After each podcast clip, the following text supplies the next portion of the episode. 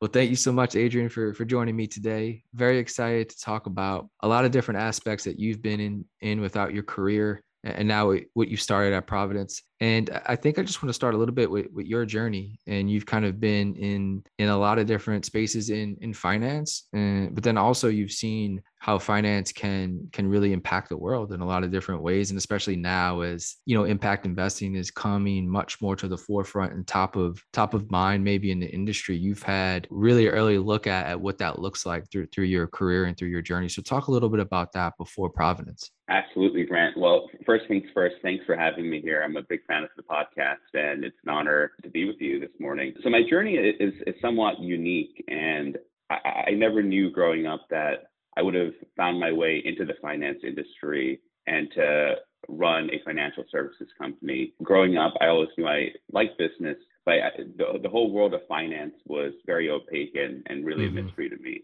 So, the early chapter of my life and the early part of my career was really punctuated by being an immigrant. And my, my, goal in life was how do I stay in the country, get some some semblance of financial security. So I, I you know I wish I could say I, I, was a visionary at a young age, knowing that we had to change our financial system to invest in biological systems. But through my varied experiences, which was really framed early on by being an immigrant, when I was younger, I was trying to figure out what do I do with the rest of my life in a way that would give me those two things. And I had a childhood friend growing up who was three years older than me. And when I was a senior in high school, he got an internship uh, at Goldman Sachs. And that was mm-hmm. the first time I ever heard about the company Goldman Sachs. Be, being the, the nerd I was, I started looking into this company. And the more and more I dug into it, the more I realized how involved they were with every industry, every geography in the planet, and yeah. how capital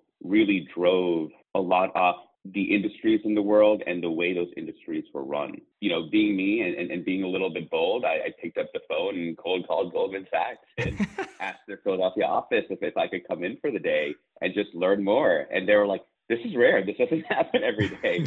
Why are you calling us? And okay, maybe send us your resume. And if it's interesting, we'll get back to you. And um, luckily, I had a good resume at that time. I was president of Future Business Leaders of America on a regional level, and just had a lot of you know business history, even though I was younger. And they were really generous, and I and I have to really thank that Philadelphia office. They gave me a call back three days later and said, you know what, come in and let's have you shadow people wow. for a week. And, and and so I came in, and that was really the the beginning of this lifelong exploration of what is this financial system that really runs our economy. And so through that, I got accepted into their undergraduate program. Then I got to do their sophomore rotational internship. And for someone who knew nothing about finance, to then get an experience at uh, you know one of the leading financial services firm, and opposed to just jumping into one specific seat, the beauty about their undergraduate program, the beauty of their sophomore rotational program, is that it's really a generalist program. So mm-hmm. I got to shadow in every revenue making division in Goldman, whether it was investment banking, sales and trading, asset management, research, and also got to look at all the non revenue making divisions. So at, at a really young age, I got this very unique perspective into what is an investment bank, what are the different components, and what functions do they serve in the economy. So really grateful for that experience. And then um, you know, I went to a small liberal arts college named Williams College that produces a lot of investment bankers. So as I went to college, um, I started learning more and more about what the investment banking industry was. So that led me to work at Goldman, at JP Morgan, but I spent most of my time in Morgan Stanley. And at Morgan Stanley, I had the unique perspective of working in their wealth management division right after they acquired Smith Barney to create mm-hmm. the largest wealth manager in the country with $2 trillion in assets. In that role, I helped build out a world leading fintech platform for their 16,000 plus financial advisors.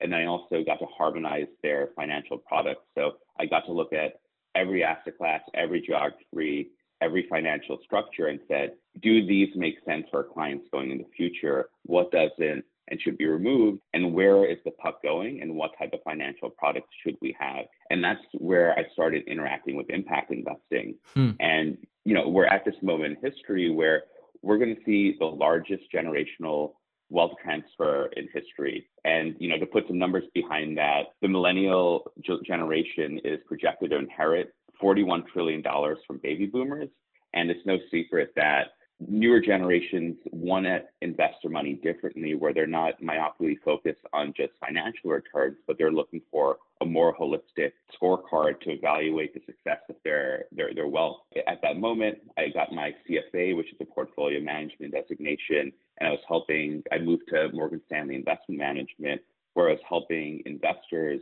create asset allocations to achieve their goals.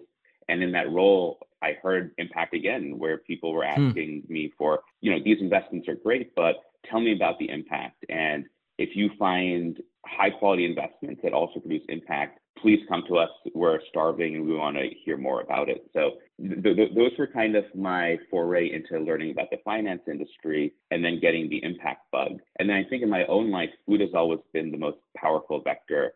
You know, when I when I was a young kid and I had a, a shitty day in middle school, I would come home and my, my mom's cooking would, would restore my spirit. And then when I was at Morgan Stanley in sales, you know, being young, I, I, I was 25, uh, 27, selling financial products to people, sometimes two or three times older than me. And like, how yeah. is this going to happen? you know, I'm smart. I have my CFA, but, uh, you know, I, I'm still a little green, but I would take people out to eat and we would break bread. And it's amazing that when you find commonality and you find a way to respect and appreciate the person aside across from the table from you, business just tends to follow and people like to do business with people they trust and they have a connection with. So for for, for me, food restored my spirit and it mm. also gave me the community as an immigrant that, you know, I was so starved for that allowed me to um, be successful in my own career so that, that was my experience with food. But, you know, while I was working on Wall Street, I would also volunteer on the weekends and I would volunteer with marginalized communities throughout New York. And what I, I quickly realized was the experience that I had with food, one that was restorative, one that built community, mm-hmm. very rare. And most people actually have a negative experience with food. They don't have enough to eat what they're eating is making them sick, or they're living in an area where they're exposed to really high levels of toxicity because of food production. And you know that that that really stuck with me. And as I started to get financial security, as I got married and was really asking, what does the next chapter of my career look like? I started connecting the dots and said, look, here are generationally wealthy families, long time horizon money asking to invest in impact. Here I have firsthand experience that our food system needs to be reshaped. And by doing so, we can give more people a positive experience with food. Why don't I go foray out and really try to connect these two pockets together? How do I get these long time horizon investors to invest in reinventing our food system? So I took that thesis and I went to business school at Berkeley Haas to really test it to see was there there there and Berkeley was the perfect crucible for that exploration and you know Berkeley has so many deep roots in the organic movement. Yeah. And the one thing that I appreciate and was drawn to at Berkeley is one of the four key principles of Berkeley Haas, which is question the status quo. And there are different points in my experience in the financial services industry where being inquisitive, I would ask a lot of questions. And, you know, some of the questions were responded to Adrian, it is what it is. and that always wrong with me.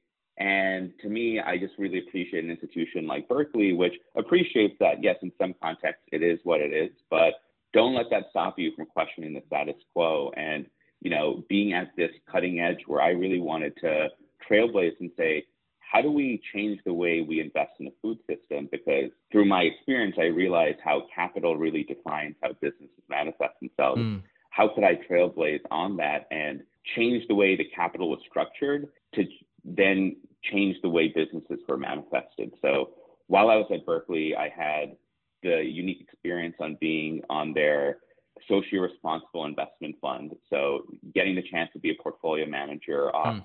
a pool of money and really thinking about what sustainability meant, not just in theory, but in practice. I was also on the board of the Center for Respons- the Center for Responsible Business, and Robert Strand, who's the executive director of that, just brought every thought leader in the space to Berkeley um, to talk about what the future of finance was. So through that, I got to meet Bob Eccles, who created SASB, the Sustainable Accounting Standards Board, which mm-hmm. is trying to add and change financial reporting to be more holistic. I also got to participate in the CRB's Patagonia case competition, which that year was how do you scale and invest in regenerative agriculture? Yeah.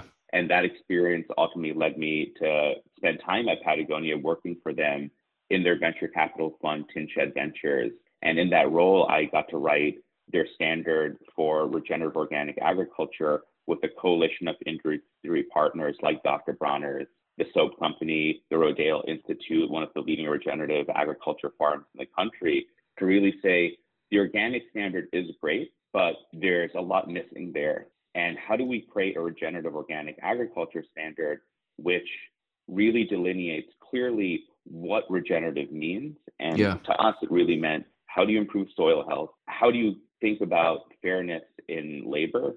And then how do you also think about animal welfare? And then how do we create a high bar standard that allows us to say this is what we define as regenerative and anything less than this might have shades of greenwashing behind it. So I would say that experience was fundamental in my own journey because I got to read every agricultural standard out there and to really pick and choose what we wanted to preserve and what could have been done better. And then to do that in a corporate culture like Patagonia, which, you know, slightly different from yeah. investment, investment banks, um, really showed me how I could do meaningful work that could impact an industry, but at the same time, have fun doing it. And, you know, I, I can't tell you how great it was to work with everyone at Patagonia and the coalition of partners they brought to the table. So, um, you know, that really was the start of my journey. And then graduating from business school, I met my business partner at Berkeley Haas. And, you know, one thing I say is smart people are easy to find, but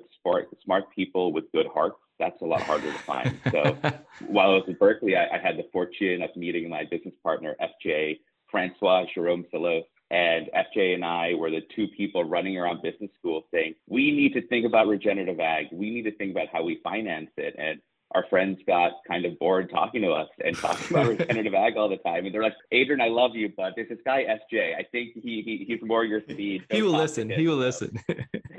so FJ listened and we, we got to work on projects together. And, you, you know, not only did I realize that he was wickedly smart, he has a master's in financial engineering.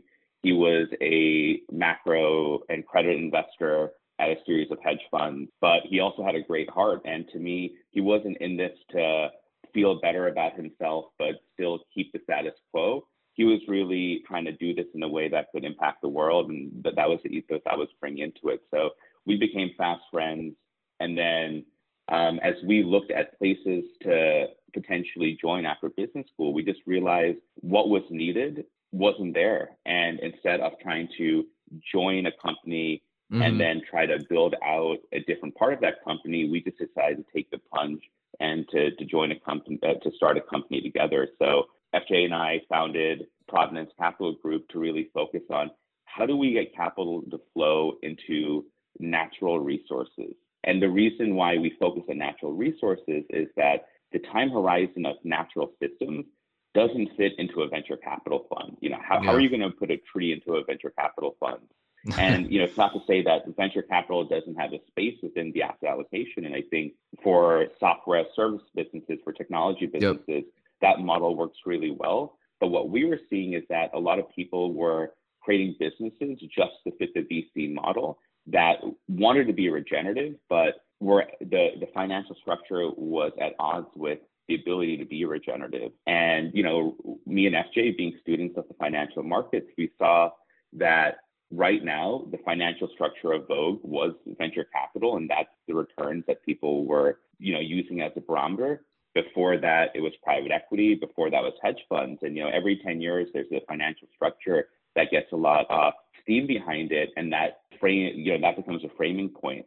So what our goal was to say, how could we create a financial services firm that allows billions, if not trillions of dollars to flow into this space, but has the right structure to align with biological systems. So, and we can get into the PCG origin story. We can dive into a bit more to, to what we do, but I wanted to give you a taste about where I started, where I've been, and uh, where I'm currently at. I, I want to touch on defining, you know, you talked about like trying to define regenerative agriculture, right? Trying to define sort of a new way of doing things. Um, many people might look at things differently, right? So how how did you end up defining it, right? And what what does it mean to you? And, when you explain it to people right because just how we both kind of had the same experience i think growing up like not really knowing what finance is or like what an investment banker is like the whole world of finance is actually very neglected to most of the population like not a lot of people know how it works and then you have to learn over life how to do that because schools just don't they don't teach it for some reason it's weird. Anyway but i think you know regenerative now is sort of in this same kind of field where it's a term that I think maybe some people know, but maybe not quite understand quite what it can what it can be and what it can do for our food ecosystem and our economy. So how do you explain regenerative agriculture to those coming into wanting to be a part of it? Great question, Grant. And before I go into defining what regenerative means to me and how our firm defines it. You brought up a really good point there, which is a lot of people don't learn about finance when they're younger. It's crazy. And yeah. you know, that that random cold call changed my life. Unbelievable. But if yeah. you are out there and you are interested, I, I have to just speak wonders of sponsors for educational opportunity, SEO, as well as MLT, Management Leadership for Tomorrow these are programs that uh, make inroads with underrepresented communities and make sure they get a chance to explore the financial services industry. So I just want to put that out there for anyone who's listening to this who's curious but doesn't know how to get inroads in. Definitely check out SEO and, and MLT. So, in terms of how I define regenerative, let's start with regenerative first and then how that manifests in agriculture. I think the biggest thing for me is mindset. What's the mindset you're bringing to this definition of regenerative?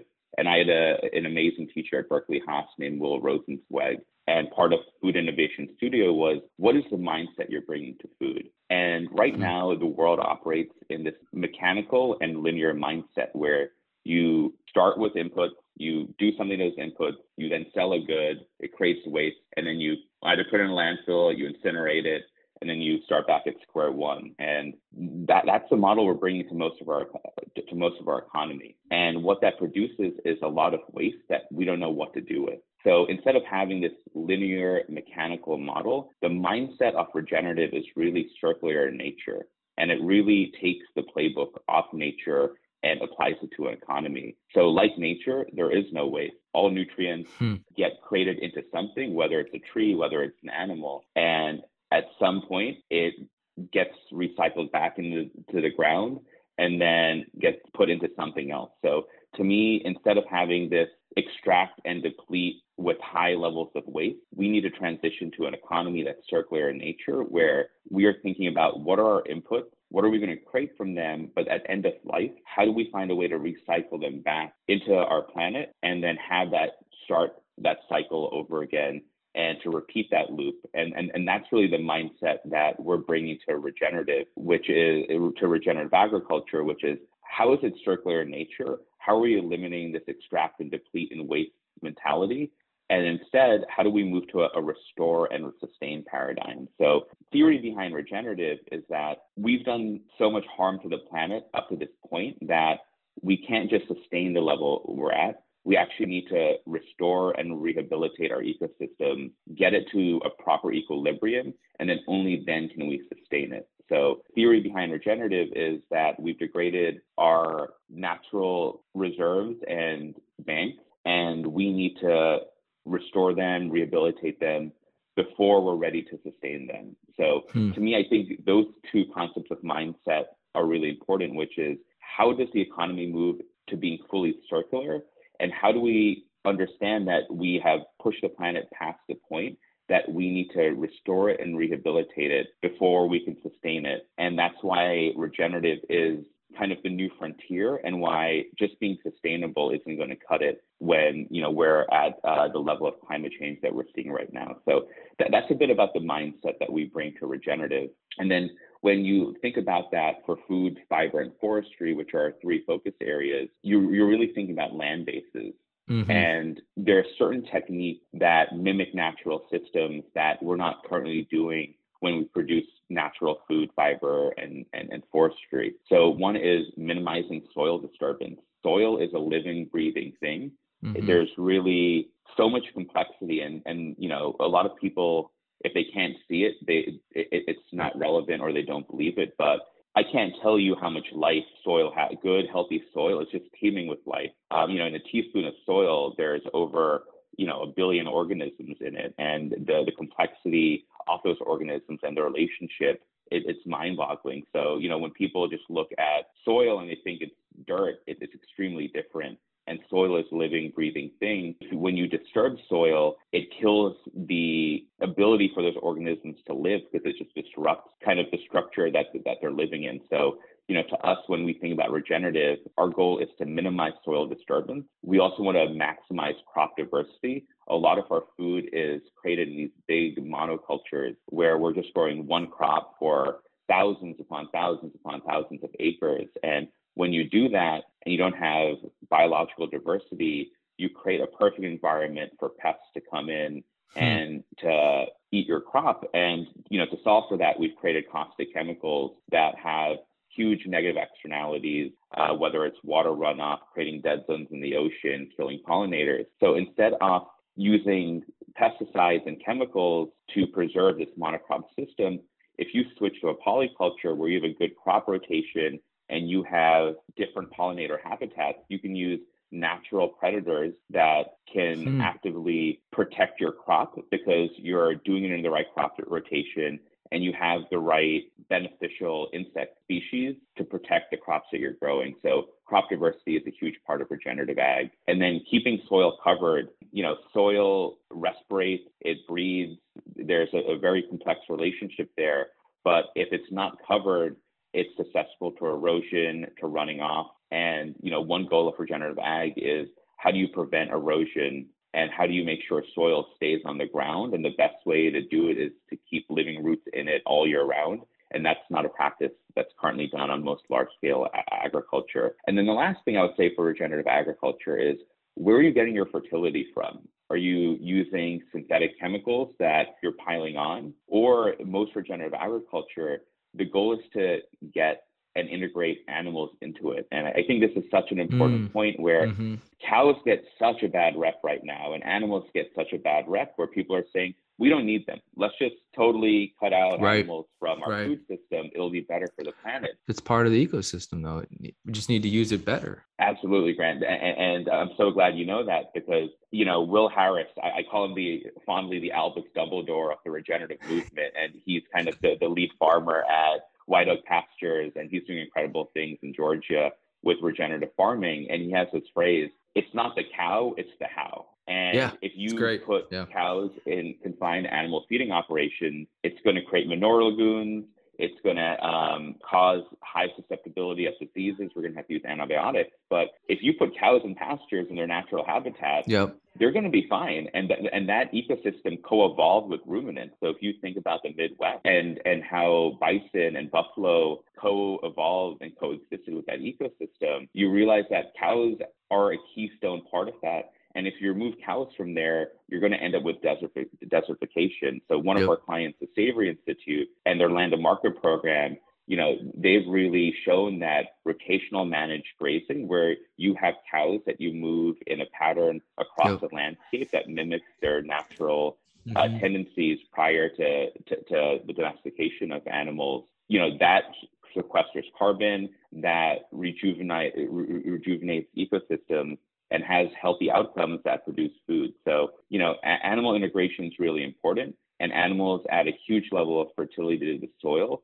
and allows you to do it in a way that you don't have to extract it from a mine and then ship it thousands of miles mm-hmm. to your mm-hmm. farm to, to implement. So I, I, know I've gone really deep into what regenerative ag means. Yeah, no, I think it's important though. I think it's important when you, you know, you're talking about these terms and, you know, these big ideas and things that can shift the entire trajectory of, of our economy and, and really our, our race, right? Our species. I mean, I think it's important to understand it and go into the weeds of why these things matter. The one thing I, I want to say is that how, you know, when we talk about these these issues and, and these ideas, how do we implement them? Right? How do we actually solve these things when we kind of know what we need to do? But then how do we use the financial sector to actually implement and execute these ideas? So, as you're talking to investors or clients and allocating capital to do this the right way, are you seeing that to being done the right way? Is it investing in, you know, startups? Is it looking at public companies and trying to figure out a way to have them shift the way that they do things? It's probably a combination of both, but what are you seeing right now that is making that can make the most impact, let's say over the next decade or so? Absolutely. So as a firm, we, we have two core functions. I would say our core function as an investment bank is we raise capital for early stage regenerative agriculture companies or investment funds. So that is probably where we spend the majority of our time. And then we also have another part of our business where we help asset holders, whether it's family offices, foundations, donor advised funds, different pockets of capital help build regenerative portfolios. So mm-hmm. we're really working on creating impactful, investable regenerative opportunities through our investment bank and through our investment advisory practice.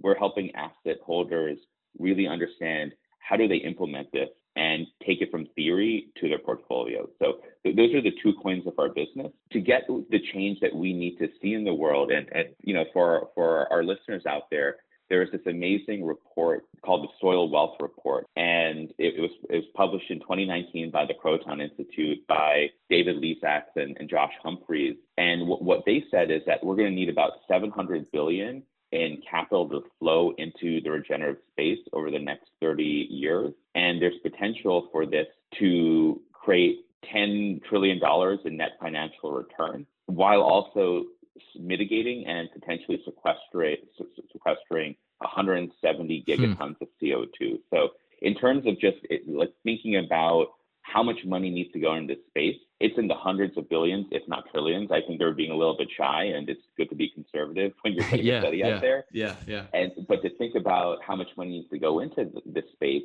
and how that can produce not just store value, but produce produce a return, all while sequestering carbon and having other ecosystem services, I think that is something that our firm is fully focused on creating the financial infrastructure for. And our goal is how do we take our investor network? We have a very curated investor network of the investors out there, family offices, foundations, who are leading the charge on deploying capital in a regenerative mindset? And then how do we create and support entrepreneurs that are looking for capital to hone their businesses, make sure they're ready for growth, and then connect them to people in our investor network who are willing to change the script on how to invest outside the VC mold and to really invest into the timeline of, of biological systems. That, that's really what, what, what our firm is focused on. When you look at the, we'll call them sort of like a, you know, the factory farm sort of industry, right? And maybe the massive food companies, right? Maybe the big three or five really, really control a lot of the ecosystem and, and the way the food is is delivered. They, you know, the supply chains, how the infrastructure is built from that point of view. Do you feel like that you're like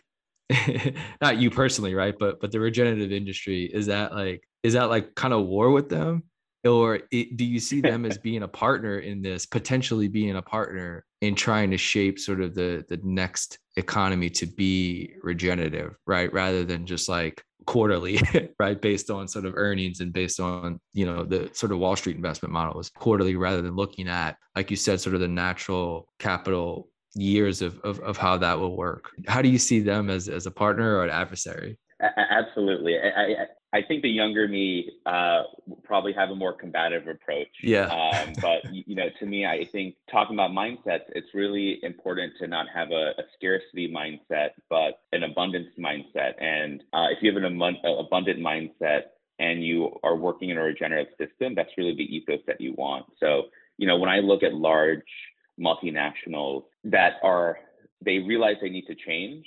You know, I think the world needs both an evolution and a revolution at the same mm. time. And mm-hmm. we need these large multinationals to start moving these oil tankers in the right direction and to really um, move the rudders into a direction that's regenerative. And then we also need to, we also know that we need catalysts to push them to do that work faster. And hmm. so when we wrote that standard at Patagonia, the regenerative organic certified standard, it's a high bar standard. And when we wrote it at Patagonia and we looked through our own supply chain, uh, looked through their supply chain, it was going to be hard to hit. Just because we couldn't do it right out of the gate, it was still important for us to draw a line in the sand to say, this is where the world needs to go to. And even though it, it, it takes it might take us years, if not decades, to get our entire supply chain there. We need to do what's right and not just what serves our company the best. So you know, I, I, think when we wrote that standard, it really sent ripples down the industry where greenwashing, incrementalism wasn't going to cut it anymore. And it really put into perspective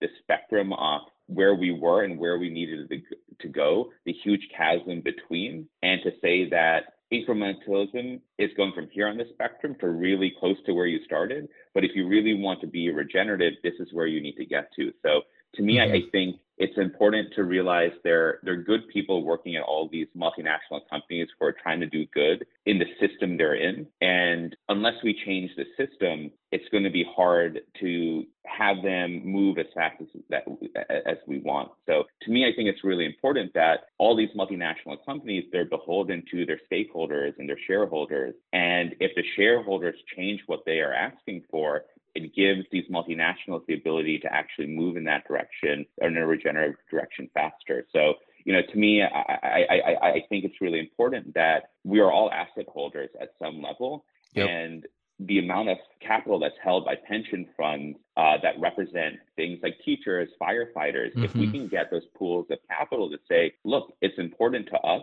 for you to preserve our, our capital, to grow it, but to do it in a way that doesn't cause externalities where uh, the world's going to have a lot of issues where our capital isn't going to be worth as much because of geopolitical warfare due uh, due to climate change. So, you know, to me, I think need to play their part and they need to make commitments to moving in a regenerative way. But we also need to change the system they're in. And to me, that really starts with who are the, their shareholders and how can we get shareholder activism into a new era where we're really giving them the leeway to start thinking more holistically and not just in quarterly earnings and, and short time horizons. Yeah, I had a good conversation a while back and the idea of sort of divesting was was was talked about and how that, you know, they had they had experienced where divesting in companies had actually it had more impact than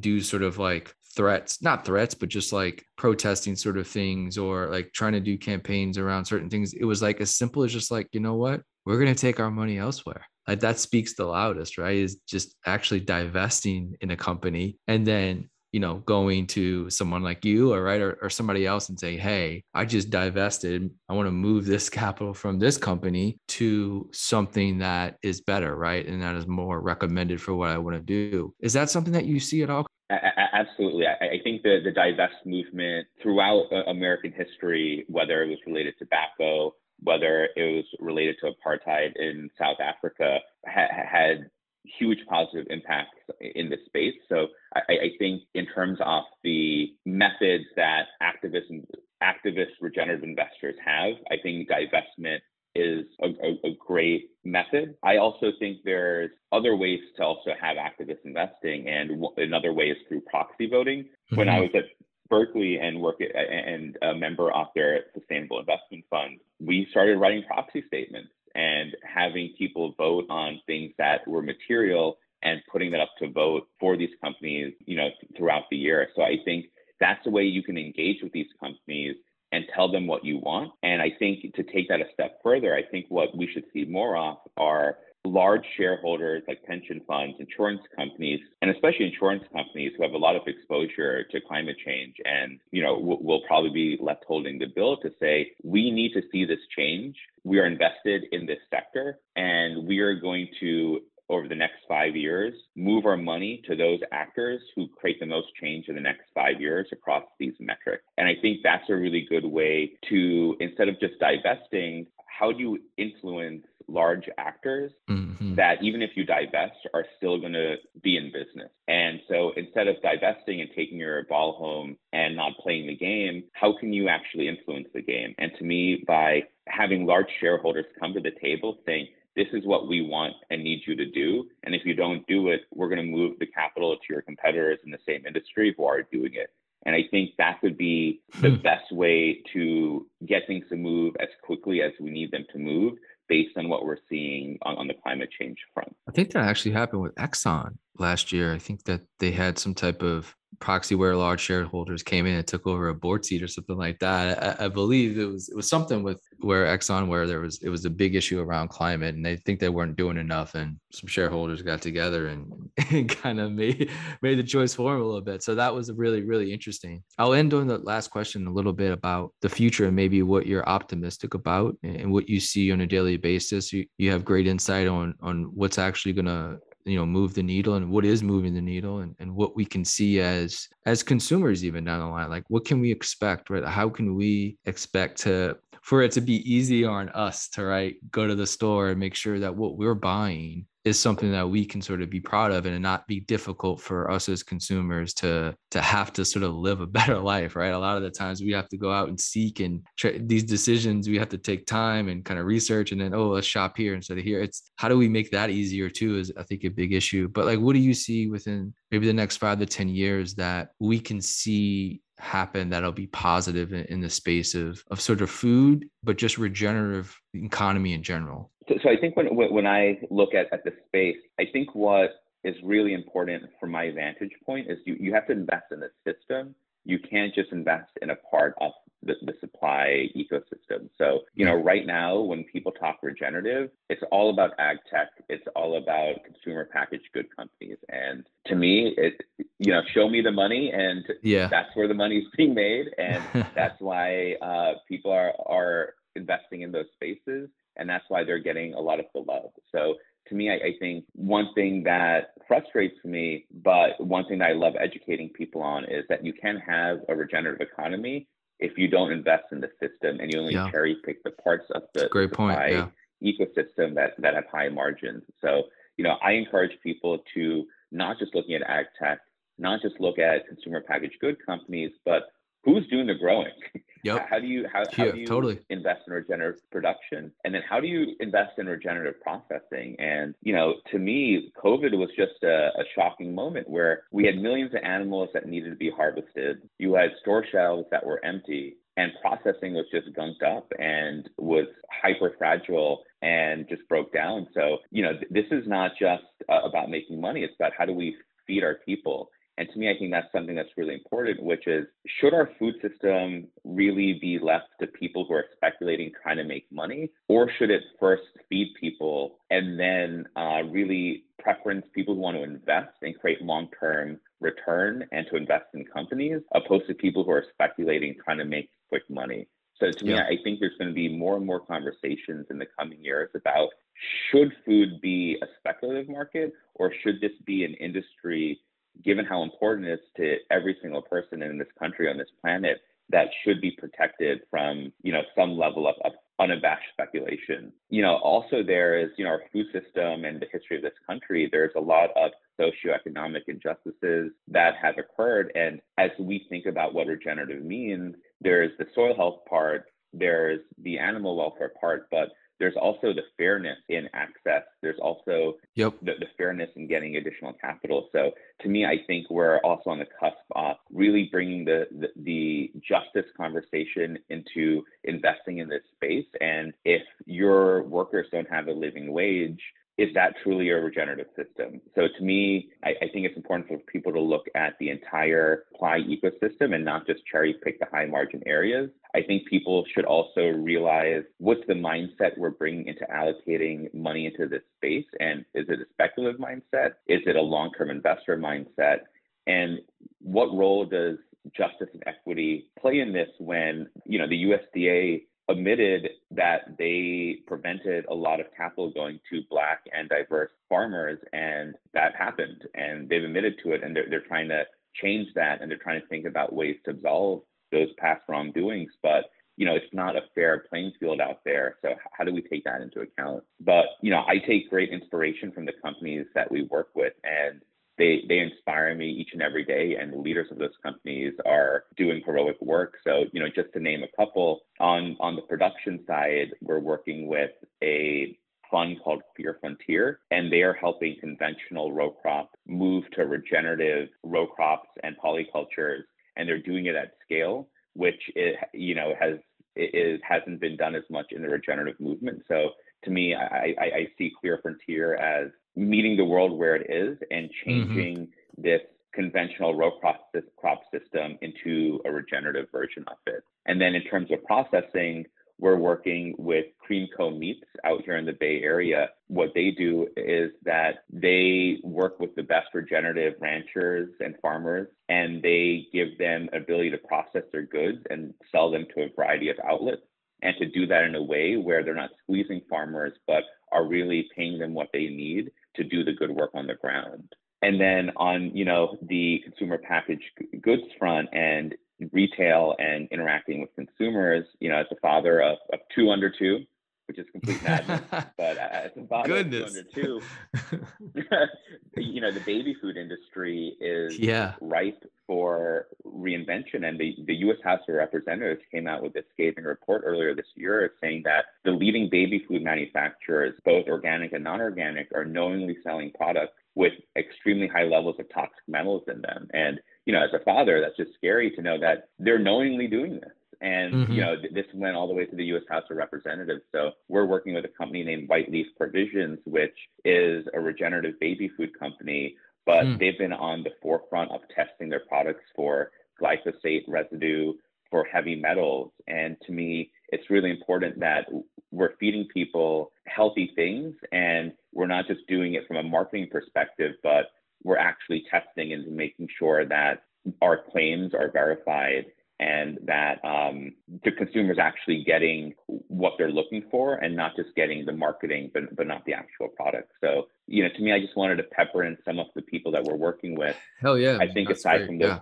those Gary touched on, we're working with the Savory Institute and their Land to Market program. And what they do is that they connect regenerative supply to regenerative to regenerative demand. And part of that is whole animal utilization. So how can yeah. they work with different types of companies, whether it's a pet food company, a meat company, uh, a jerky company, to say, we're going to take this whole animal and you're going to make a leather boot out of the skin. You're going to yep. make jerky out of the trim. You're going to sell the choice cut.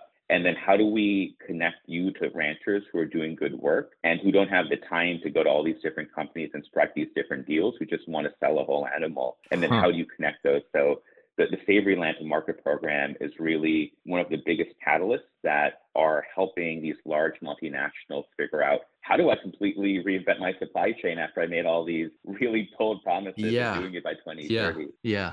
Amazing. I, I love I, I love talking about talking about companies and, and, what they're doing. I wanted to touch on one more thing, if you could, before we we get off here. And we talked a lot about land, a lot about soil, about a lot about regenerative on the land physically. What about oceans and water? Is there anybody, or do you look at that as a similar sort of mass thing that we have to sort of change and mature on? Is the infrastructure or supply chain of how we how we do sort of you know food out of our oceans? and how do we make that much more regenerative rather than the systems that are set up now it seems to be much like the systems we have set up on land uh, where it's just constantly sort of taking taking taking and never replenishing do you think do, do you go deep into the oceans at all and maybe regenerative ocean companies or, or statistics or or just do you see capital going into that area as well Absolutely. I think the, the oceans are the next frontier. And, you know, if you think about the ability of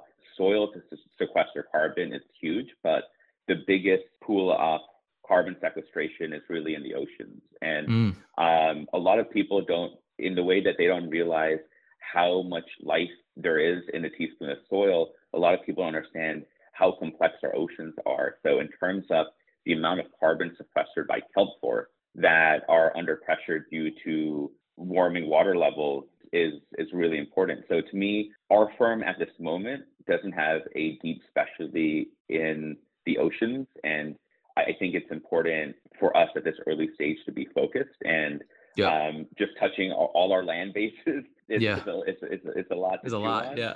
but to me, I, I do think that it is important that people start looking at our oceans and realizing that they're part of the equation and a much larger equation that anyone ever realized.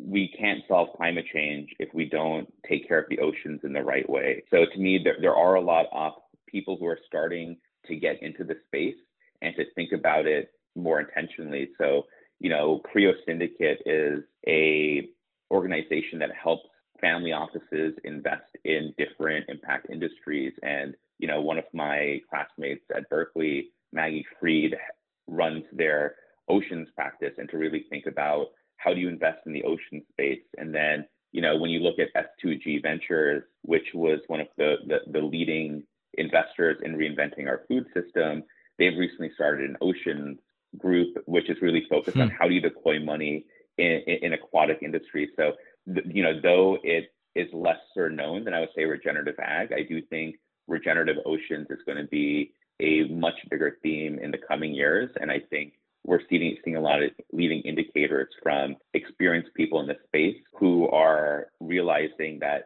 you know they need to build teams to support capital to be, be deployed in those areas. And I do think our firm in the next two, three years we'll dive deeper into that space. But, but at the moment, our focus is really on land bases opposed to aquatic bases. Well, thank you so much, Adrian. This was a fascinating conversation. I appreciate you taking the time with me and us, and uh, best of luck the, the rest of this year and for the hopefully the next decades to come, my man. Grant, thanks so much for for sharing this this platform you have with us, and I really appreciate the work you're doing, and grateful that you're giving voices to different people in the impact space.